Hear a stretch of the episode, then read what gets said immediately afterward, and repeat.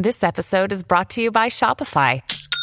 Forget the frustration of picking commerce platforms when you switch your business to Shopify, the global commerce platform that supercharges your selling wherever you sell. With Shopify, you'll harness the same intuitive features, trusted apps, and powerful analytics used by the world's leading brands. Sign up today for your $1 per month trial period at shopify.com slash tech, all lowercase. That's shopify.com slash tech. When you need mealtime inspiration, it's worth shopping Kroger, where you'll find over 30,000 mouthwatering choices that excite your inner foodie. And no matter what tasty choice you make, you'll enjoy our everyday low prices, plus extra ways to save, like digital coupons worth over $600 each week. You can also save up to $1 off per gallon at the pump with fuel points. More savings and more inspiring flavors make shopping Kroger worth it every time. Kroger, fresh for everyone. Fuel restrictions apply. Another day is here, and you're ready for it. What to wear? Check. Breakfast, lunch, and dinner? Check. Planning for what's next and how to save for it? That's where Bank of America can help. For your financial to-dos, Bank of America has experts ready to help get you closer to your goals. Get started at one of our local financial centers or 24-7 in our mobile banking app. Find a location near you at bankofamerica.com slash talk to us. What would you like the power to do? Mobile banking requires downloading the app and is only available for select devices. Message and data rates may apply. Bank of America and a member FDIC. Welcome to the New Books Network. Hi, everyone, and welcome back to the New Books Network. I'm your host, Louisa Hann, and I'm really happy to be joined by Yanis Varoufakis to talk about his new book, Techno Feudalism What Killed Capitalism, which was published towards the end of last year by Melville House. Yanis, welcome to the show. Thank you for having me, Louisa. So, I'm sure many of our listeners will be familiar with your work, um, but for the benefit of those who aren't, could you just tell us a little bit about, about your background, um, both in kind of academia and the wider political sphere? Well, I'm an academic economist. Uh, I spent decades working on something called game theory, very esoteric. I was writing books for 20, 30 people at most around the world. And I was very happy doing that until uh, sometime around the early 2000s, I started feeling that um, a major tsunami was coming our way from Wall Street, similar to 1929. And then I started panicking, literally panicking. And I decided that I didn't have the moral right to confine myself to my esoteric mathematical economic uh, thinking and work. So I started speaking out uh, and you know, one thing led to another. After 2008, I published a book on the the Wall Street collapse and the, the repercussions. Because for me, 2008 was um, to capitalism that which 1991 was to communism, uh, a death knell, a, a major crash from which it would never recover. Uh, and then, of course, the repercussions of that were that um, Wall Street's collapse led to the bankruptcy of every every single European bank. And once that happened, then flimsily financed states began to topple. And Greece, my native Greece, was the first country state government uh, to go under. And um, uh, then the panic hit, uh, you know, the roof, went through the roof, and um, my panic. And I started um, warning Greek governments not to take a huge credit card from which to pretend to be repaying the debt that could never be repaid. And of course, this is exactly what they did. So we were condemned to permanent bankruptcy. Uh, and then the more I talked, the more I put forward proposals as, as to what uh, uh, should be happening, the nearer I got to ending up Greece's finance minister. I inherited the finance ministry which was completely and utterly bankrupt. And um, so I was the finance minister of the mo- most bankrupt state in Europe. Uh, my number one priority was to um, to, to exit that bankruptcy. Um, my efforts were undermined by my own government, so I resigned. And you know, the rest, the rest is history, as they say. Mm-hmm. Great, thank you. Um, so, just to kind of introduce your book briefly, techno feudalism seemed to me to encompass several things at once um, kind of a lesson in historical materialism, a whistle stop tour of kind of capitalism's development, an economic primer about the madness of financialization, an intervention into kind of ongoing debates about the so-called New Cold War and the Second Cold War, or the Second Cold War, sorry, um, and even partly a memoir and a piece of speculative fiction, just very briefly. Um, but ultimately, kind of what the book aims to do um, is to convince us of this emergence of what you call techno feudalism in the place of kind of you know trusty old capitalist dynamics. So my first question is really broad. Could you just outline your thesis? What is techno feudalism, and why is capitalism's death not necessarily something to celebrate?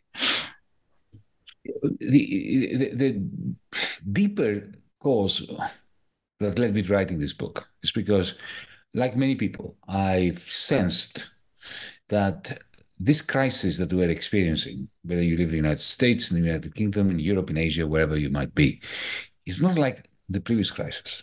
There is something different about it, something deeper, something alien, something that is not redemptive, because sometimes, usually, crises are redemptive. So if you have over, you know, exuberance, too much debt, or uh, uh, expectations that are too great, you need a little bit of a uh, correction in order to to recover from that. And that's what a redemptive crisis used to be. But this crisis that we're experiencing, especially after 2008, is not redemptive. Uh, and then at some point, I, I, started feeling myself, sensing that um, what's happening is similar to what was going on towards the end of the 18th century, when uh, the world was being transformed. After centuries of feudalism, a new system, a new way of doing things was emerging, which was in the end capitalism. And you know, that great transformation meant that power shifted from land to machinery to capital, from rent to profit and something similar was happening to. And that was the real cause of our senses, these feelings, this sensation that uh, the world is changing in profound ways, not simply, you know, in a sine wave going up and down. So here's my thesis. Sounds exaggerated, sounds crazy, some people would say. Uh, because you see, wherever we look, we what we see is uh, the triumph of capital. Capital triumphs everywhere from uh, you know the land to uh, the real estate world to uh, education, health, uh, of course, uh, commerce. Uh, in space, you know, now we have private companies um, reaching the moon and owning the moon very soon.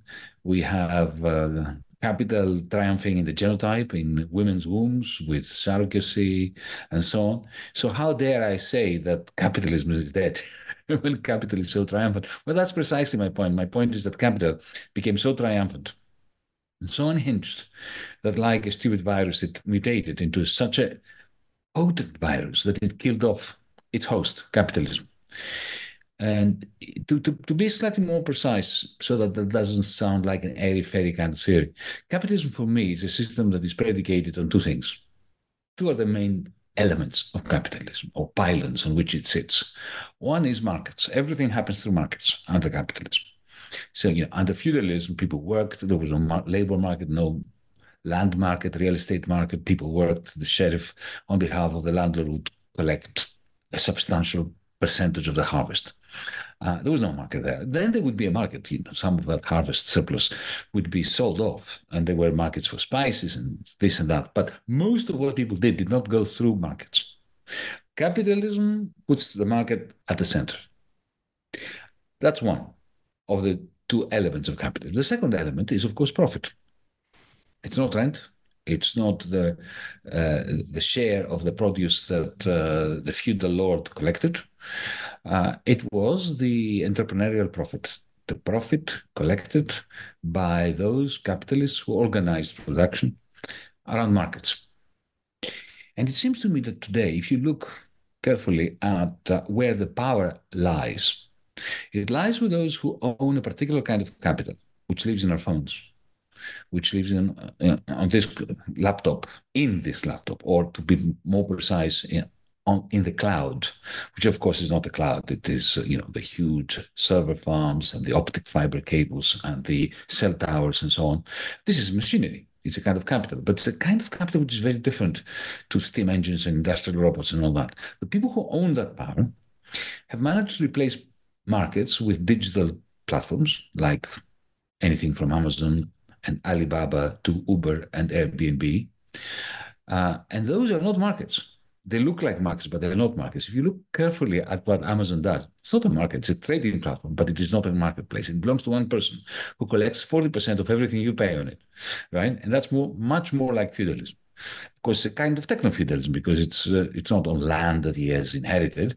It is on a, a, a cloud fiefdom that he has created out of research, development, and investment. That's why I'm not saying that we're going back to feudalism. We're going forward to something that looks like feudalism, but isn't. It's techno-feudalism. And the second thing, of course, is that profits are disappearing.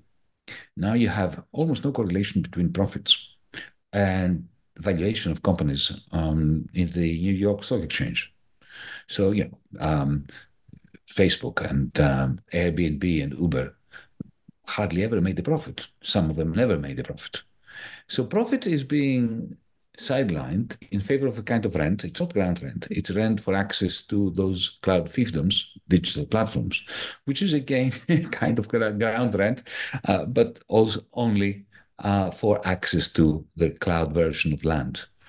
Um, and so as I was thinking of all this, I was trying to imagine what the repercussions would be for younger people, people of your generation and younger generations.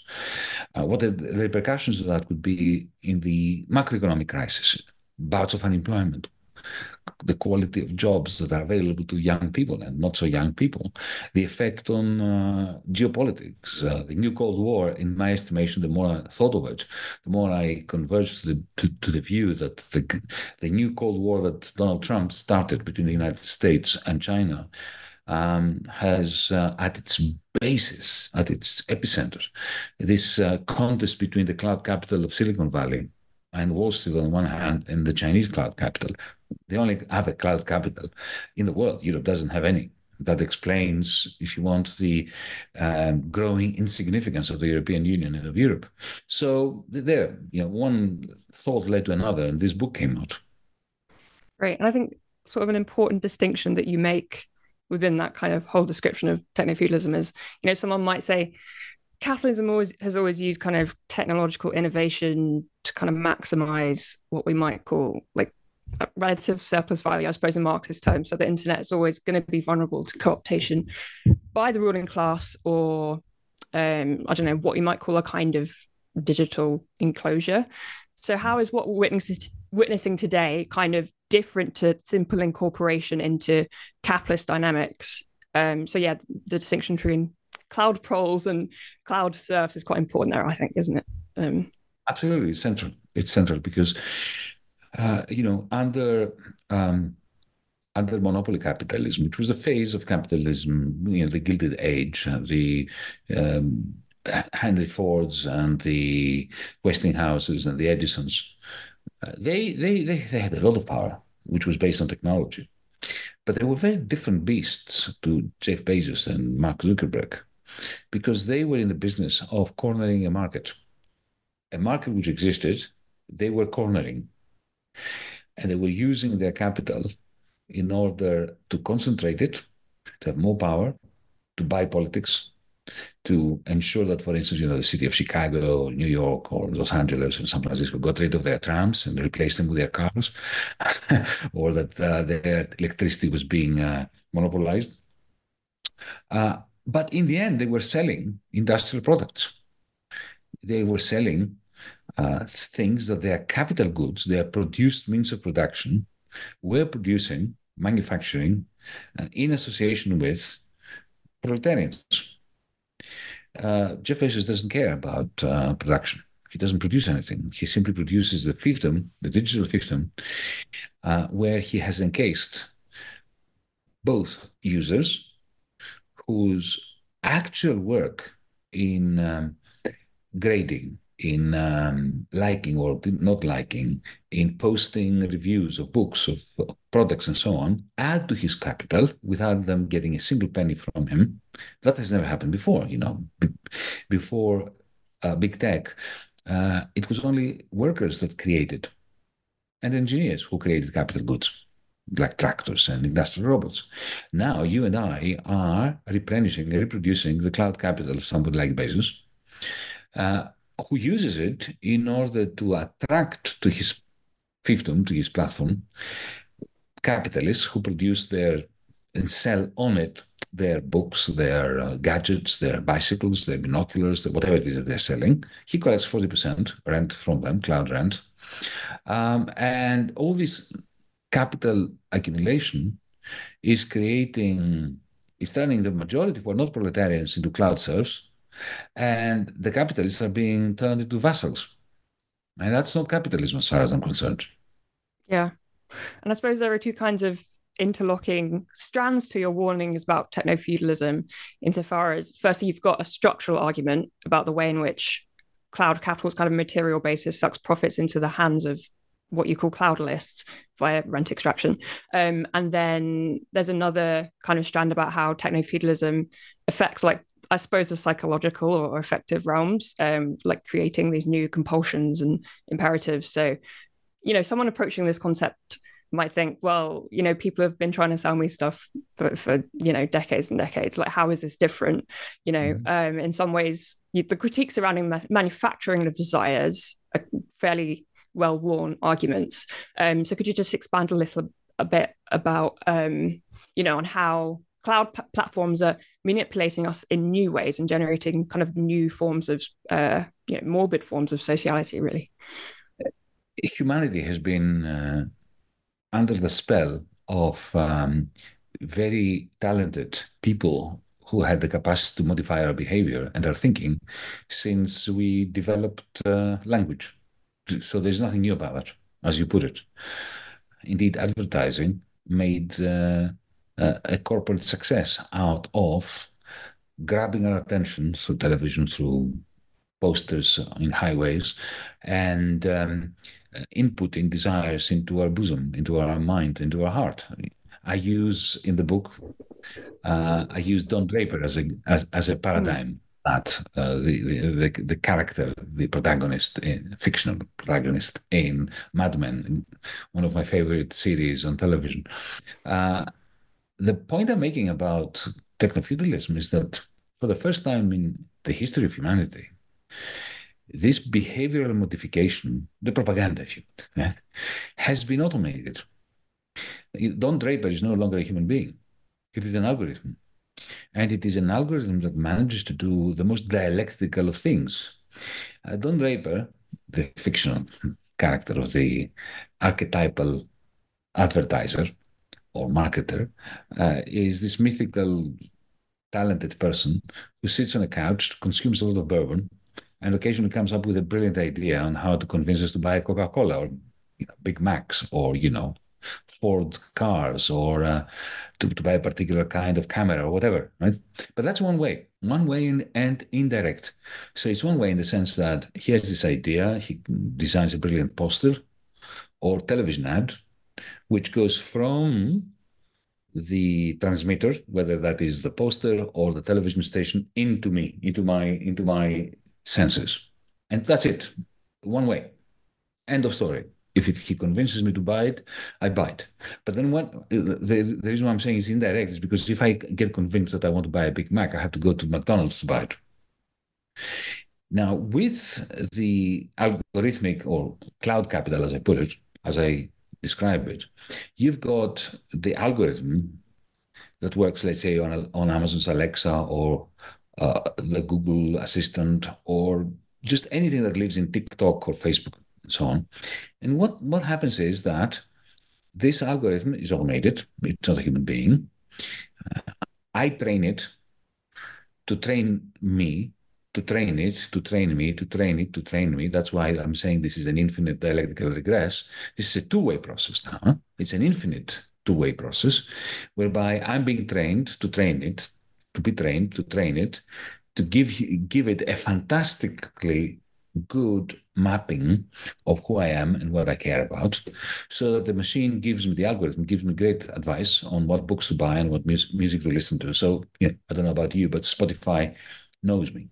It knows me brilliantly. When Spotify suggests a, a particular kind of music, I may not absolutely adore it, but I will never dislike it because it knows me. so, mm-hmm. and, and, we're impressionable human beings, and this individuated two-way dialectical process is a, a remarkable process for convincing me to, to buy stuff. And with AI now being added as an additional layer to it, you know, when the interface becomes far more personal through AI, with GPT-5, which hasn't come out, but it will come out. Uh, that power is um, risen to the to, to the nth. Uh, and and and so it can, the machine learns me so well. It knows how to put into my mind that I want to buy something. But moreover, it then proceeds with a direct sale. It sells it to me directly.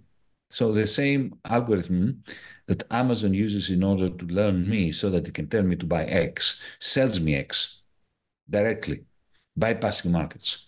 And it is the same algorithm. That is what really fascinates me and and and and throws me. The same algorithm is driving the proletarian in the Amazon warehouse who's you know wearing something like this on on his or her wrist and monitors the rate at, and the pace at which or with which this worker goes around about the Amazon warehouse, finding the item that it has convinced me to buy and sending it to me directly. You know, it's Charlie Chaplin's Modern Times um, meets uh, Terry Gilliam's uh, Brazil, if anybody mm-hmm. has watched this movie. Mm, it's a great movie. I, um, yeah, everyone yeah. watch it. um, so just kind of looking more broadly at kind of where you're intervening with this book, because um, it's certainly not um, the first to recognize the all-encompassing power of big tech and Silicon Valley. I guess the most um, well-known instantiation is Shoshana Zuboff's Surveillance Capitalism, which conceptualizes big tech power more in terms of monopolization. Cory Doctorow is another one that springs to mind uh, McKenzie Wark has grappled with the death of capitalism as kind of useful concepts who wish to index various forms of oppression. So I'm just wondering what you felt was kind of missing from these debates, any potential missteps in these theories. Yeah, just where your book kind of makes this intervention, really. Well, I love all three books you mentioned. Okay. But I think that I'm telling a story which is importantly different. Mm. Uh, to begin with, uh, regarding surveillance capitalism, well, clearly I disagree that this is still capitalism.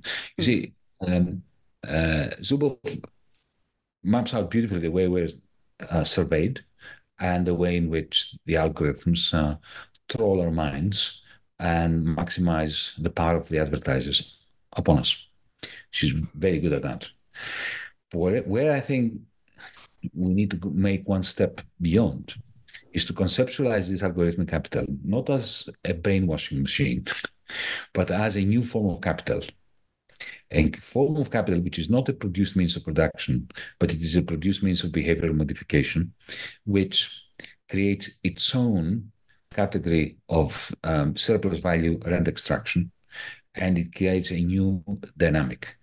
Uh, so it is crucial for me, and I try to argue that in the book, that we realize that this cloud cap, this is a new form of capital. it is not as if the monopolists, the same old monopolists of yesteryear, uh, have now a greater power to brainwash us. This is not just a question of us being brainwashed. The form of capital that they have developed, which I call cloud capital, has created a new socioeconomic mode of production, which is no longer capitalist. And that has repercussions that go very well beyond brainwashing. And let me be a bit more specific. And that's where Cory Doctorow is very strong, very good at identifying that.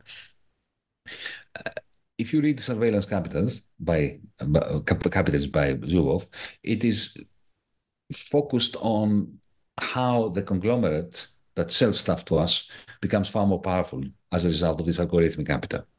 Well, that misses a very important point. Capitalists producing stuff are also hugely exploited by the Jeff Bezos, by the cloudalists. So it is not as if this algorithm these algorithms are simply boosting the capacity of capitalists to exploit us and to make us buy stuff, to brainwash us. No. The split happens within capital. There are those who own cloud capital and those who do not and own just capital. The one who makes who make the electric bikes. Huh? They're capitalists. but they are just as exploited as you and me are by the cloudalists. So that is the new dimension that my book brings in. The idea that the split of capital in capital and cloud capital creates a process by which the standard capitalists are becoming vassals. And there, the surplus value that capitalists extract from workers in the factory is now siphoned off away from the capitalist class towards this new class, this new ruling class uh, of the owners of cloud capital. That's the fundamental difference. Now, with McKenzie Wark, I, I love her book. I think it's a great book. Uh, I read it as I was in, in, the middle of writing my own, I have to say. Um, and I was very happy to read it because suddenly I realized I'm not the only madman or mad person uh, who thinks that this is something substantial, that this is simply, this is much more than uh, surveillance capitalism, because McKenzie Wark agrees on that. Um, the there's nothing that is in that book that I disagree with. and I think it is a very forward looking and pressing book. My difference is that um, she's talking about the death of capital. I'm talking about the birth of a new, of a new form of capital, mm-hmm. form, cloud capital. Now, Cory Doctorow is, is a hero to me. I absolutely adore his blog. I adore his books. Um, the, the, Internet Con is a is, is a must read, and I'm very glad that he has good things to say about um, techno-feudalism, my book. Okay. He has developed, he, he puts a much more emphasis on what he calls, he's got this great term, which I'm sure you know, enshittification. Yeah. uh, which is very consistent with my view of, of cloud capital. You know, these cloud serfs, cloud serfs, cloud, cloud, cloud fiefdoms, which uh, attract both users and exploit us uh, as cloud serfs and capitalists that turned into vassals, and how the moment they, they grab us, yeah, that's what Cory does, explains beautifully. Then they just buy lots of shit on both consumers, users, and producers, uh, because again, uh, the, the the slight difference of opinion, not opinion of opinion, different emphasis that I have from Cory, is that he's looking at ways in which this enshittification process can be regulated can be impeded. Mm-hmm. Uh, I'm not that interested in that because even if you know regulatory authorities stop Google, Facebook, Twitter, TikTok from enshittifying their cloud fiefs, uh, that will simply mean that cloud capital is going is not going to undermine itself but it mm-hmm. will undermine society and it will undermine any prospect of democracy, any prospect of um, an environmental movement that arrests uh, the steady march towards uh, climate catastrophe.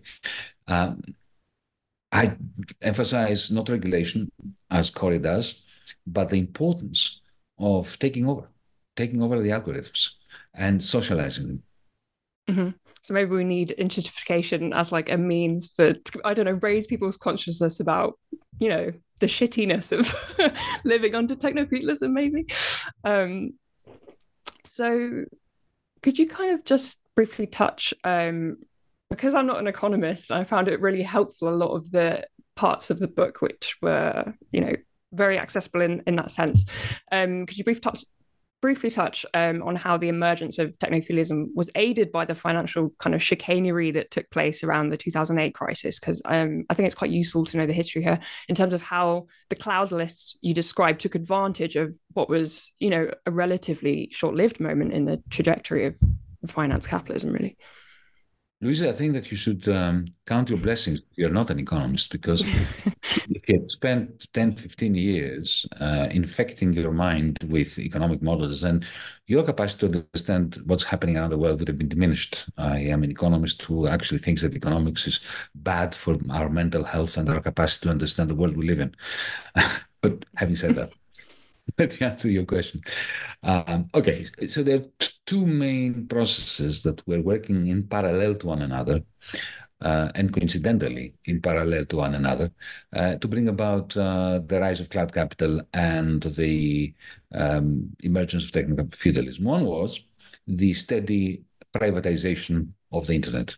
The original internet was a kind of commons uh, until a new enclosure become by big tech to privatize it and to use the fact that you and I do not own our digital identity. You cannot prove who you are on the internet unless a bank or Google um, vouch for you.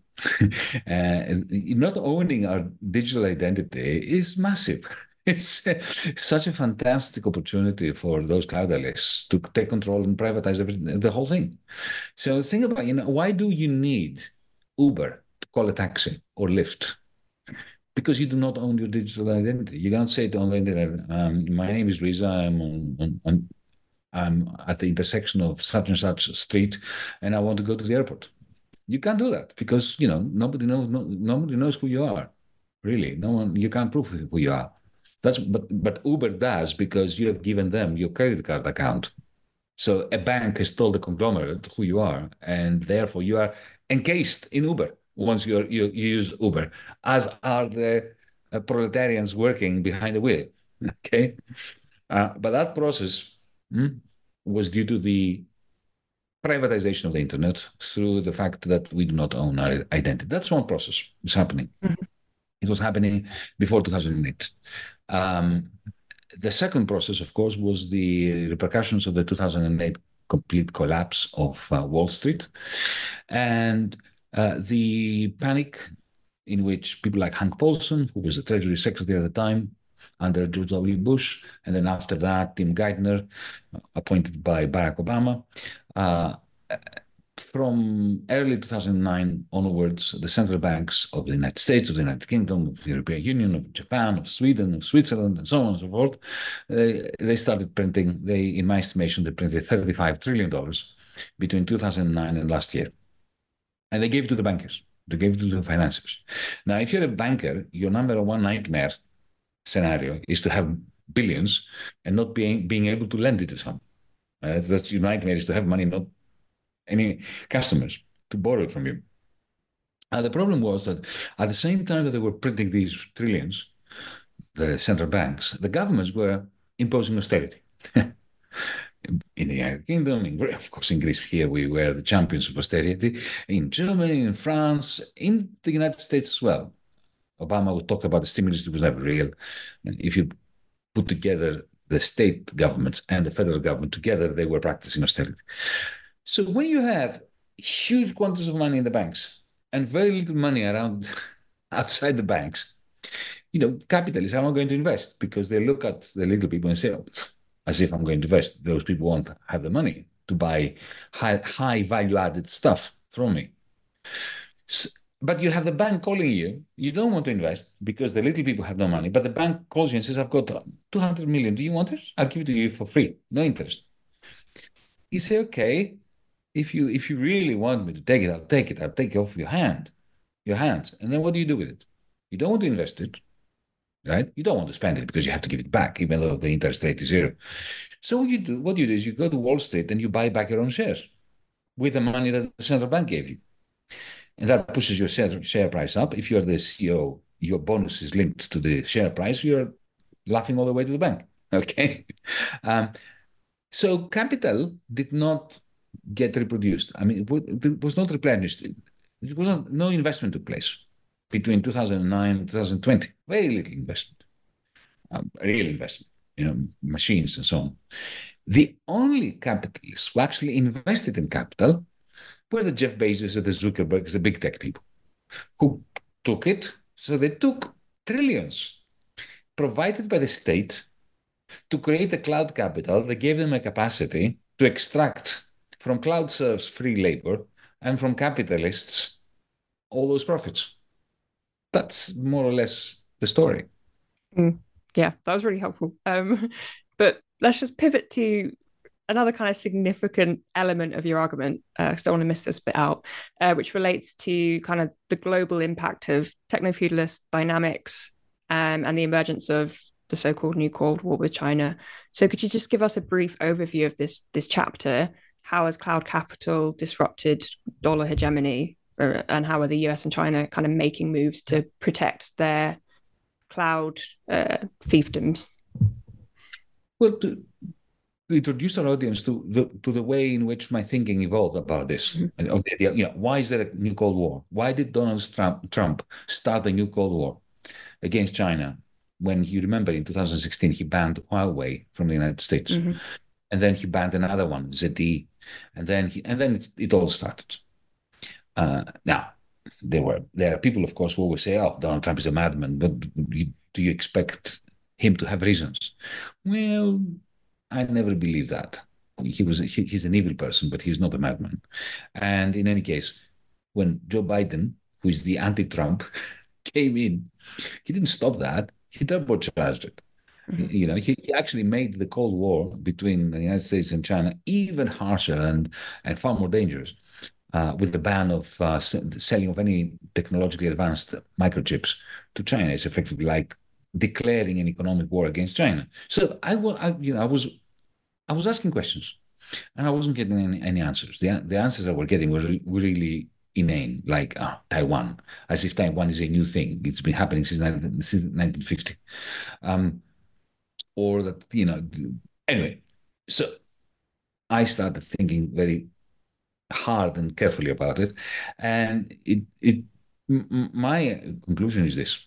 The reason why the United States is so hegemonic, uh, especially after 1971, the end of Bretton Woods, when it went into the red, the United States is the only superpower in the history of the world compared to the Roman Empire, the Spanish Empire, the Dutch, the, the British Empire, the even the Soviet Union, the only empire in the history of the world whose power rose as it was getting more into the red. that, that is remarkable, right? And of course, the reason is the dollar, because the dollar plays a role that no currency has ever played in the past not even dominant currencies like the British pound, pound or pound sterling. What has been happening since the 1970s is the United States is expanding its trade deficit. So it imports a lot more into the United States than it exports.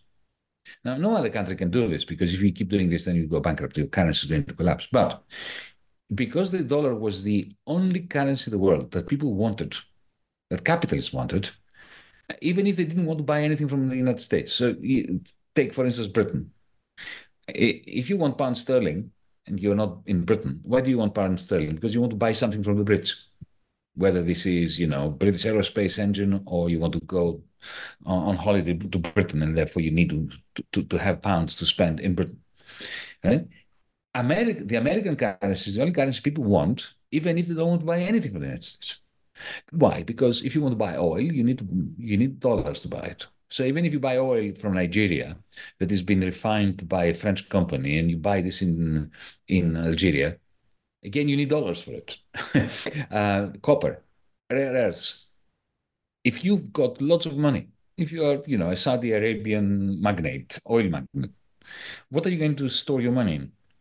So yeah, essentially you take your money and you put take it to, to Wall Street, and therefore you are financing the deficit of the United States, both the trade deficit and the budget deficit, the, the government deficit. And that is this is remarkable. It's an amazing scheme the United States has created, whereby effectively it gains strength from other people's profits. Because if you are an American, if you're a German car company, Mercedes, right? You sell Mercedes to the Americans in Miami, in California, you get dollars this is like IOUs. The Americans print them and give them to you. And what do you do with those? You take them back to Wall Street. So the, the loop is recycled. But that is predicated upon the dollar system being the world payment system. Ask ourselves the following question. If my thesis is right, that cloud capital is now becoming the major source of power, power generally, economic power, political power, discursive power, who's got cloud capital? The Americans and the Chinese, nobody else. So there is a Google and there is a Chinese Google. There is no European Google. There is no Latin American Google. There is no Indian Google. There is no Russian Google, right? But there is a Chinese Google called Baidu. There is Jeff Bezos' Amazon.com and there is Jack Ma's Alibaba. There is no German one. There is no French one. So there is cloud capital in the United States and there is cloud capital in China. The difference is that the Chinese capital, cloud capital is bigger and better than the American one, which concentrates the mind just to say it. And why is that? It's not that the Chinese are cleverer than the Americans, technologically wise. No. In the United States, you have a schism between the East Coast and the West Coast, between Wall Street, which is in New York, and Silicon Valley, which is in, which is in California. Wall Street bankers hate big tech. They loathe it. Why? Because big tech, Apple and Google, uh, and all these people have what it takes to replace Wall Street. If, with internet banking, uh, internet technologies, with what's called fintech, financial tech technologies, uh, Apple could replace the Bank of America like that tomorrow morning. What doesn't that, that doesn't happen because the, the, the federal government and the Federal Reserve, the central bank of the, of the United States, is in the pockets of Wall Street, and they would not allow Apple to replace Bank of America. So there is a conflict within the United States between financial capital and cloud capital. In China, that conflict doesn't exist because the Chinese Communist Party makes sure that the financial capitalists and the cloud capitalists in China work as one. So in in, the, in China, there is a, an app you can have on your phone called WeChat. WeChat is an app that we don't have in the West because we're not allowed to have it in the West. We could have it, but we don't have it. Uh, because WeChat allows you to do what Netflix does. You can watch a movie, Spotify, listen to music, um, uh, send messages, uh, emails, do your shopping, what Amazon.com, all that you can do on WeChat. And you can do something else that you cannot do here in the West. And that is make payments for free to anyone, for free to any bank account. Anybody who has a one account in the world, you can make payments to and receive payments for no fee. that would be a nightmare for Wall Street. right? Now, and so he, this is how we come to the uh, new Cold War as we speak, and this was the result of some research I did while I was writing the book. Uh, well, actually, not as we speak, two years ago, there were German producers, manufacturers, who had WeChat accounts and another account, uh, another application, payments application that was made available by the Central Bank of China, the state owned Central Bank of China, a digital wallet and that is a remarkable thing for a German manufacturer to have. And I use the example in the book. I'll take, and this is a real example. I use pseudonyms, not actual names. Take Franz, who has a, um, a manufacturing facility somewhere in Hamburg, making propellers, ship propellers, large, huge propellers, using aluminium that he imports from China. And then the propeller, once he makes it in Hamburg, he sends it to China to a shipyard to be installed on a on a on a ship right now the, the, this firm is doing business with china both in terms of importing and exporting uh, normally he would have to have an account in deutsche bank or Finance Bank and to make payments through the european central bank the american dollar payment system going to the central bank of china and then going to the private bank account chinese bank account of his um, partner in China, in Shenzhen, in Shanghai. And then the money would have to go, to go backwards when he sells a propeller. With this app that I'm referring to, right? Um, of course, it, it is in yuan, but he doesn't care because he buys in yuan, he sells in yuan. At the press of a button, no fees, not going through the European Central Bank, not going through the Fed, not going through the Western payment system, not going through the dollar system. These transactions can take place. That transaction which I just described is a clear and present nightmare for Washington, D.C., because it means that its monopoly over the payment system that keeps American hegemony going in proportion to America's deficits is gone.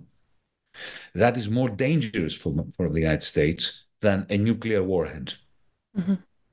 And that is, for me, why there is a major clash now between the United States and China. Yeah, great. Thank you. That's really comprehensive. Um, and I guess a good kind of question, final question, really, is what do we do about techno feudalism? So in the book, you talk about, um, I suppose, the relative insufficiency or ill suitedness of kind of labor union organizing and standing up to the power of um, cloud capital. Um, but I suppose some of the left's prescriptions for tackling capitalism still apply maybe organizing, boycotting, raising consciousness, to use a kind of old fashioned term. Where do we go from here, I suppose? They're completely and totally topical and to the point. We need to we need to there is no substitute for organizing, organizing political action.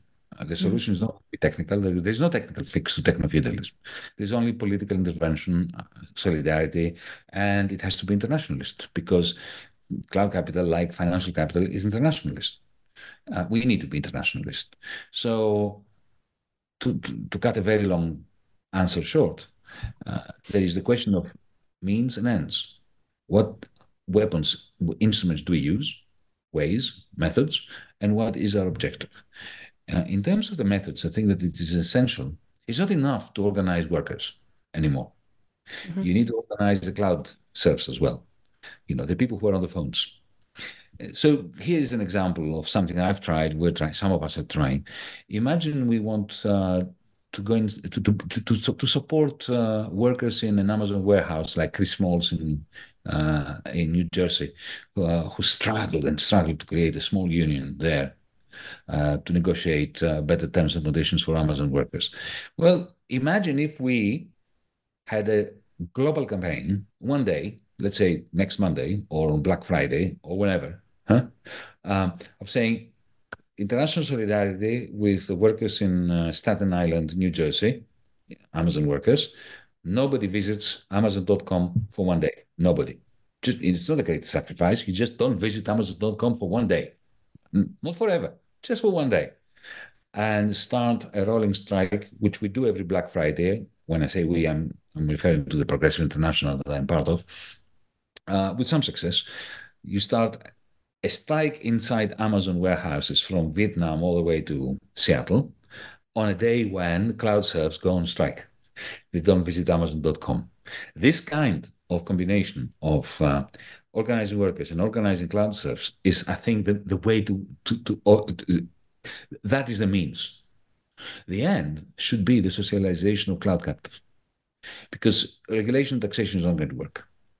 Because anybody who owns that cloud capital, those algorithms, the AI, is going to have an, an inordinate amount of power over the rest of society, which they are going to use in a way that is detrimental to our capacity to reproduce ourselves as a species. Uh, in, in the end, they will commit suicide too. They don't know it, but they will because you know the, the, our, our, planet is going going to, to to to eject us as a species if we continue this way.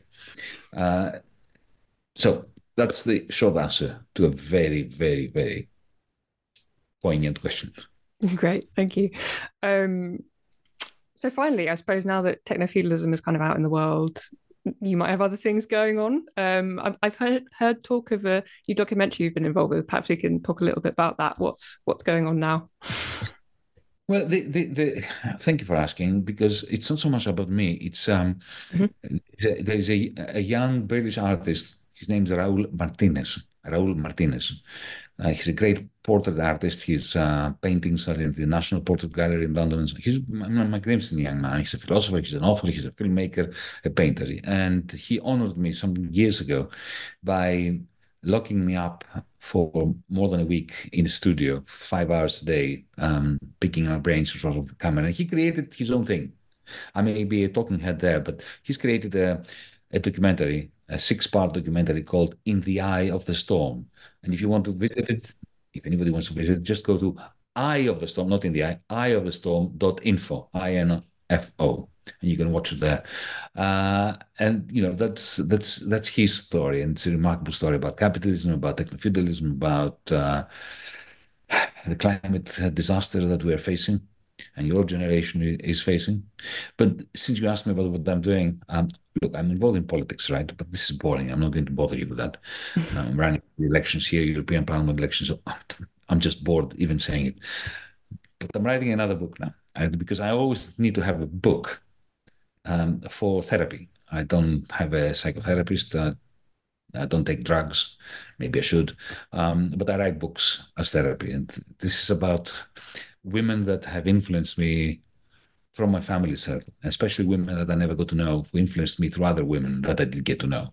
Like, for instance, a grandmother of mine that I discovered um, after my father died two years ago that um, she was a, a, a, member of the Egyptian Feminist Union in 1923 in Cairo.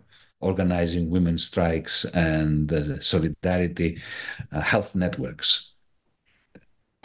Fascinating. yeah, that sounds yeah, it sounds really interesting.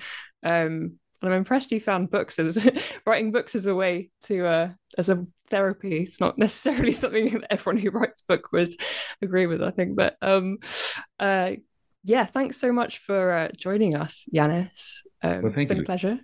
Thanks thank you. Thank you so much for um, supporting books, not just me, but just books in general.